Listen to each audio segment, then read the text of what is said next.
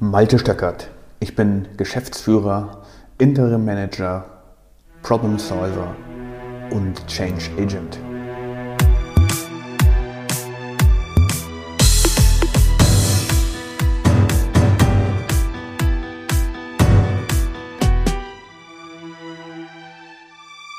So, moin. In dieser Podcast-Episode geht es um etwas ganz Spannendes, nämlich die Wartung einer Heizung. Was hat das eigentlich mit Prozessen zu tun? Das wollen wir dann in diesem Gespräch mal auseinandernehmen. Heute zusammen mit Rolf Eitmann. Ich bin Malte Stöckert. Rolf, deinem, du hast mir neulich eine lustige Geschichte erzählt. Wir sollten vielleicht sagen, dass es gerade winterliche Temperaturen draußen hat und aus deinem Umfeld hat jemand eine defekte Heizung. Was war da passiert?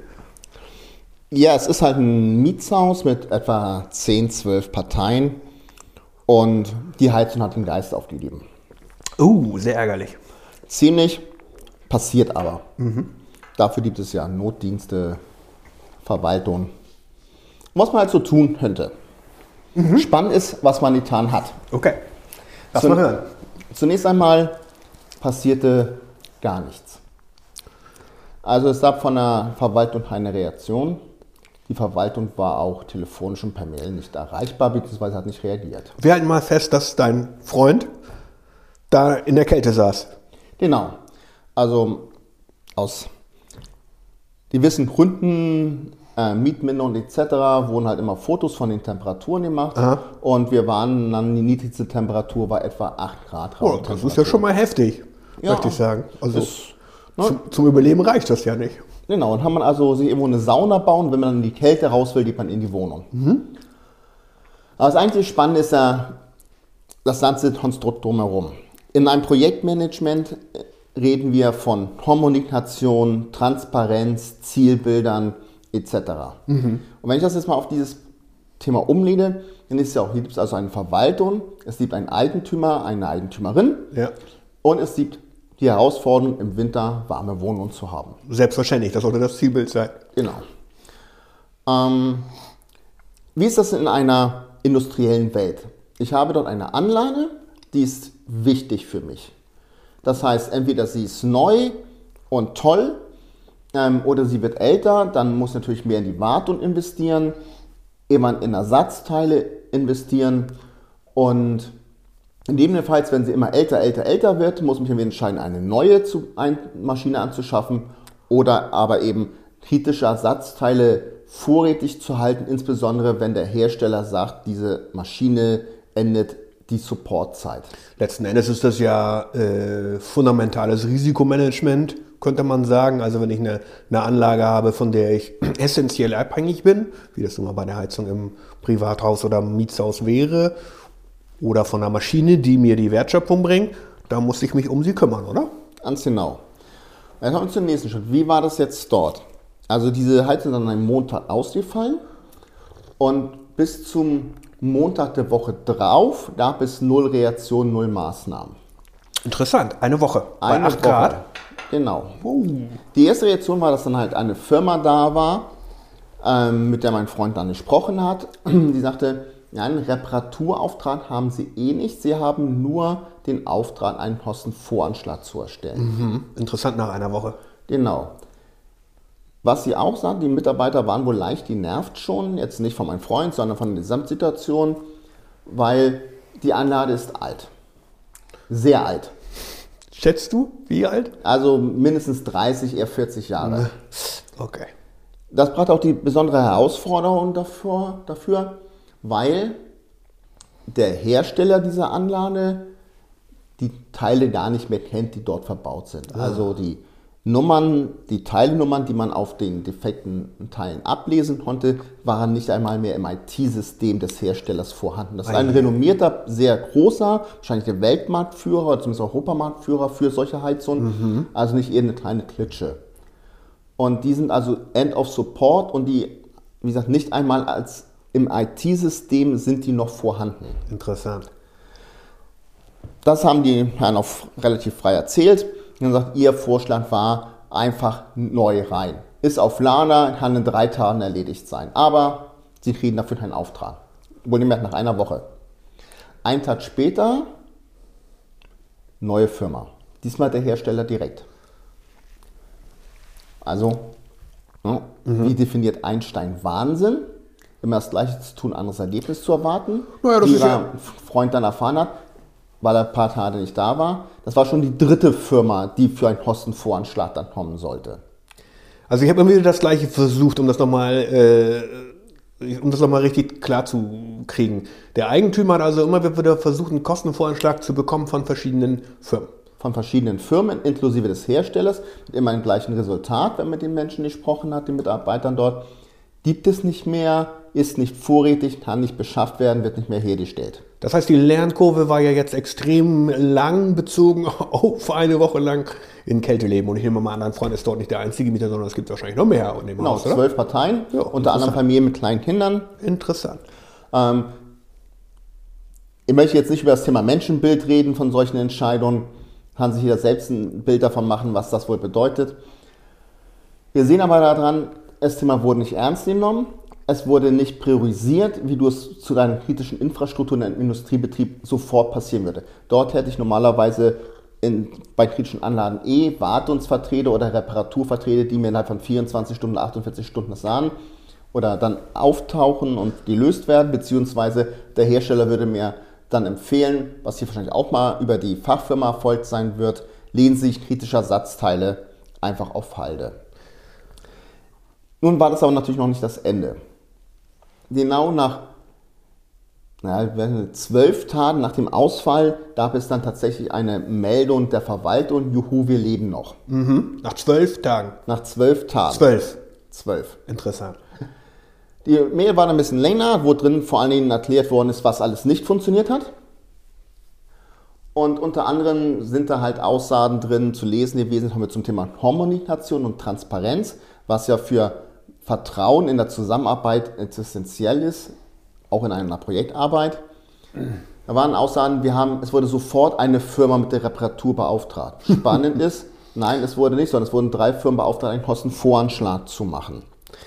Ja, und sofort heißt hier also ähm, am Tag 8 nach Ausfall. Das kennen wir ja tatsächlich auch aus äh, Projekten, dass man ganz genau nachfragen muss bei demjenigen, der diesen Report abgibt, der nichts anderes als ein vergleichbarer Report ist, das ja nun, Ja. dieser Brief, dass dort Sachen so ausgedrückt werden, dass man sie interpretieren kann. Also, dass man sagen kann, hä, reden wir hier tatsächlich über Kostenvoranschlag oder reden wir hier über Reparaturauftrag? Und wenn man hier nicht ganz genau hinguckt und nachfragt, dann kann man sehr schnell in eine Falle laufen. Ne? Genau. Es wird etwas suggeriert, was natürlich faktisch nicht richtig ist, was aber auch nicht falsch ist, wenn man dann weiß, dass es das da nicht gemeint ist. Es wurde ein Auftrag erteilt. Punkt. Ja?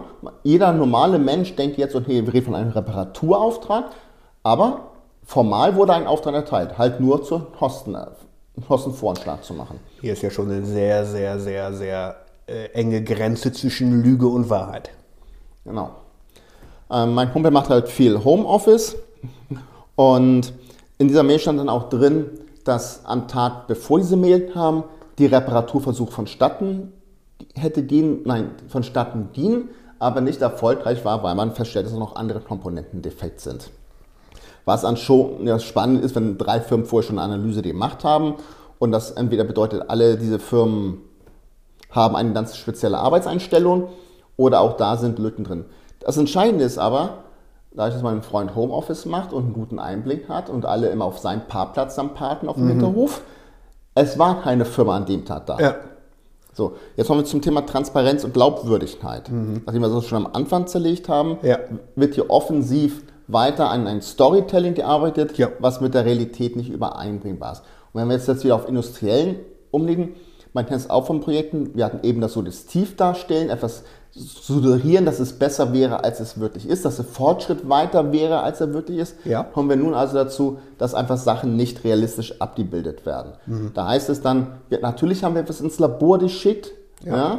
Ähm, Der Zieltermin fürs Labor ist noch nicht überschritten, dass wir es aber vier Tage zu spät erst abgeschickt haben, taucht eben nicht auf. Und genauso ist das hier. Und das ist natürlich sehr, sehr gefährlich, wenn wir uns mal äh, im, zum Thema Projektmanagement äh, uns das anschauen und ein avisiertes Enddatum für dieses Projekt haben, dass wenn ich oder wenn der Projektleiter über diese, diesen Verzug der vier Tage nicht informiert ist, dass das ja eventuell hinten drauf zahlen kann. Nein. Du hast jetzt das Projekt ab. Ey, wir machen das. Shop. Soll ich das absagen? Sandra, du kannst doch nicht einfach so reinplatzen. Kannst du Sie bitten, 10 Minuten nach hinten zu schieben? Sorry. Ich dachte, ihr seid fertig. Ihr Nein, wir reden doch die ganze Zeit. Das hörst du doch. Kannst du Sie bitten, 10 Minuten nach hinten? Zehn Minuten? 10 Minuten. Okay, Frau Gutermut, hier müsste äh, mal kurz gecuttet werden zwischendurch. Ich äh, schreibe das auch noch in den. Oh, so. Ich nehme mal einen Schluck Kaffee. Ja. Das soll der, das Intro zu der Fortsetzung sein, Frau Gutermut. Also, das ist ja echt ein Ding. Ich nehme jetzt mal erstmal einen Schluck Kaffee. Also, ich finde das ja wirklich. Also, wir halten fest. Wenn jetzt jemand nicht so ganz die Wahrheit spricht oder sagen wir suggeriert, etwas wäre erledigt, um nicht das Wort Lüge zu benutzen, dann kann das ja im Projekt enorme Auswirkungen haben, nämlich wenn jetzt der Projektleiter an das oberste Management reportet und sagt, hey, das Thema ist erledigt, dann denkt natürlich auch jeder, dass es erledigt. Genau.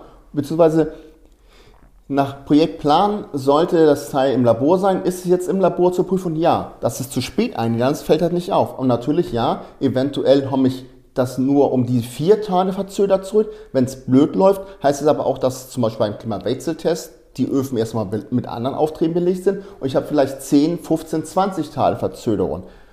Im Report sieht das erstmal alles toll aus. Bis es dann zu spät ist, kommen wir zu dem Punkt, was ist schlimmer als schlechte Nachrichten? Keine Nachrichten. Ja. Ja? Und das ist hier auch in diesem Falle mit der Heizung, das weiß bis jetzt, also rund zwei Wochen nach Ausfall, gibt es noch keinen Zieltermin, wann diese Heizung wieder laufen wird. Nur, dass sie, oh Überraschung, eine 40 Jahre alte Heizung, die tauscht werden muss.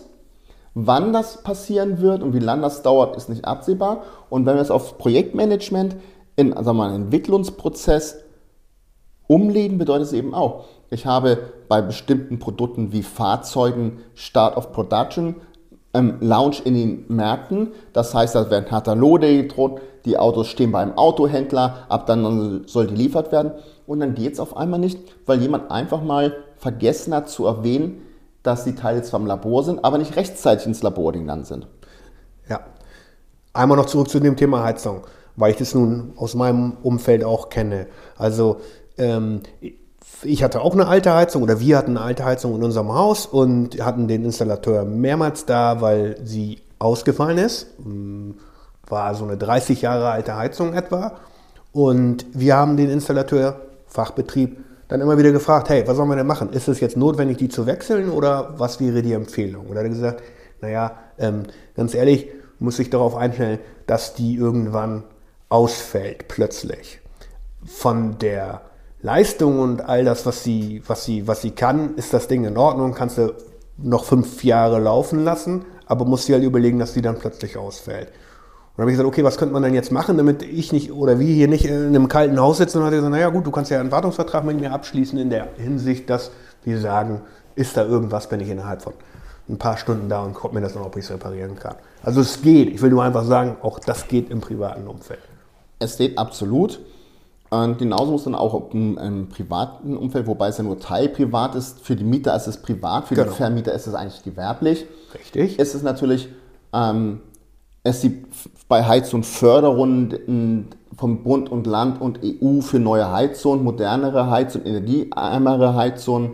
Ähm, jeder weiß, alte Anlagen sind irgendwann nicht mehr zu retten. Die Reparaturen werden immer teurer, aufwendiger. Wenn mir der Hersteller schon sagt, er hat, führt nicht einmal mehr die Ersatzteile gelistet, spätestens dann sollte es Klick machen ähm, und man sollte reinvestieren. Und kommt natürlich hinzu, auch im privaten Umfeld wie im betrieblichen Umfeld, Investitionen sind natürlich auch steuermindernd. Also das ist ja nicht weg, das Geld. Ich habe wieder Abschreibungsmöglichkeiten, ich habe steuerreduzierte, steuerreduzierende Möglichkeiten.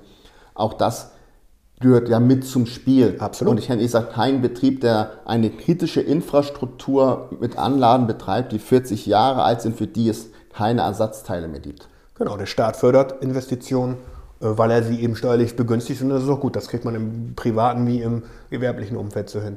Aber ganz interessant, jetzt noch einmal ein letztes Mal vielleicht zurück auf dieses Projektding und Statusreports und so weiter. Also ähm, unsere Botschaft ist ja immer, das so präzise wie möglich zu machen, so dass man auch nicht interpretieren kann an dem Status. Ein erfolgreiches Projekt läuft immer dann, wenn ein Vertrauen innerhalb des Projektteams und zwischen Projektleitung und Steuerkreis existiert. Ja, fünf Sterne heißt hier eben Exzellenz liefern und das heißt, wenn etwas nicht funktioniert, frühestmöglich aktiv reporten und darstellen, dann kann jeder darauf sich einstellen, man kann Maßnahmen ergreifen, um das abzusichern und gegebenenfalls zu kompensieren. Oder alle Beteiligten wissen früh genug Bescheid, dass es eine Verzögerung geben wird. Jeder weiß, je früher man etwas weiß, desto einfacher und günstiger ist es, ähm, Abhilfe zu schaffen. Dieses Suggerieren, dass alles in Ordnung ist, aus Angst, ähm, vielleicht einen auf den Deckel zu bekommen, zeigt schon ein, ein Grundproblem. Es gibt nicht die, das notwendige Vertrauen entweder innerhalb des Teams oder zwischen Steuerkreis und Team. Und damit ist man eigentlich schon gescheitert. Top-Thema. Ich würde sagen, das besprechen wir in dem nächsten Podcast mal, weil hier kommt es ja sehr stark darauf, du hast gesagt Kommunikation, Communication ist ja immer King, aber es kommt ja auch darauf an, dass der Projektleiter und auch die Projektbeteiligten ein paar Skills einfach mitbringen, also diese sogenannten Soft Skills. Absolut. Also Projektleitung besteht ja aus drei Dimensionen. Dimension 1 ist einfach mal das fachliche Fundament. Man sollte ja. wissen, was ein Wasserfalldiagramm Absolut. ist und so etwas. Man sollte Zeitpläne erstellen können, etc. pp. Das zweite ist natürlich die Persönlichkeit, ähm, eine gewisse Dominanz. Das muss schon klar sein, egal wie teammäßig so eine ja. Projektmannschaft arbeitet wenn der Teamleiter etwas entscheidet, dann muss man auch mal folgen. Ja. Ähm, und zwar dann auch ohne das zu hintertreiben. Und das dritte ist natürlich die Soft Skills dieser Person. Ähm, genauso ist das auf die oppositionelle Seite, wenn ich das mal so kritisch oder so negativ bewerten darf, von Projektauftraggabe. Was für ein Projekt ist das eigentlich? Wie ist es messbar? Sind die Ziele realistisch? Etc. pp. Das ist Kommunikation, das ist Transparenz. Ähm, aber ja, über diese Zusammensetzung, wie interagiert das Team eigentlich miteinander? Sind die Fähigkeiten fachlich, ja. persönlich in den Soft Skills eigentlich abgebildet, um das Team erfolgreich zu managen? Ich würde sagen, darüber unterhalten wir uns in der nächsten Podcast-Folge. Rolf, ja. alles klar. Vielen Dank für heute. Jo. Liebe Hörer, wenn du uns weiter verfolgen möchtest, gerne ein paar Likes oder auch www.stingorg.de. Bis zum nächsten Mal.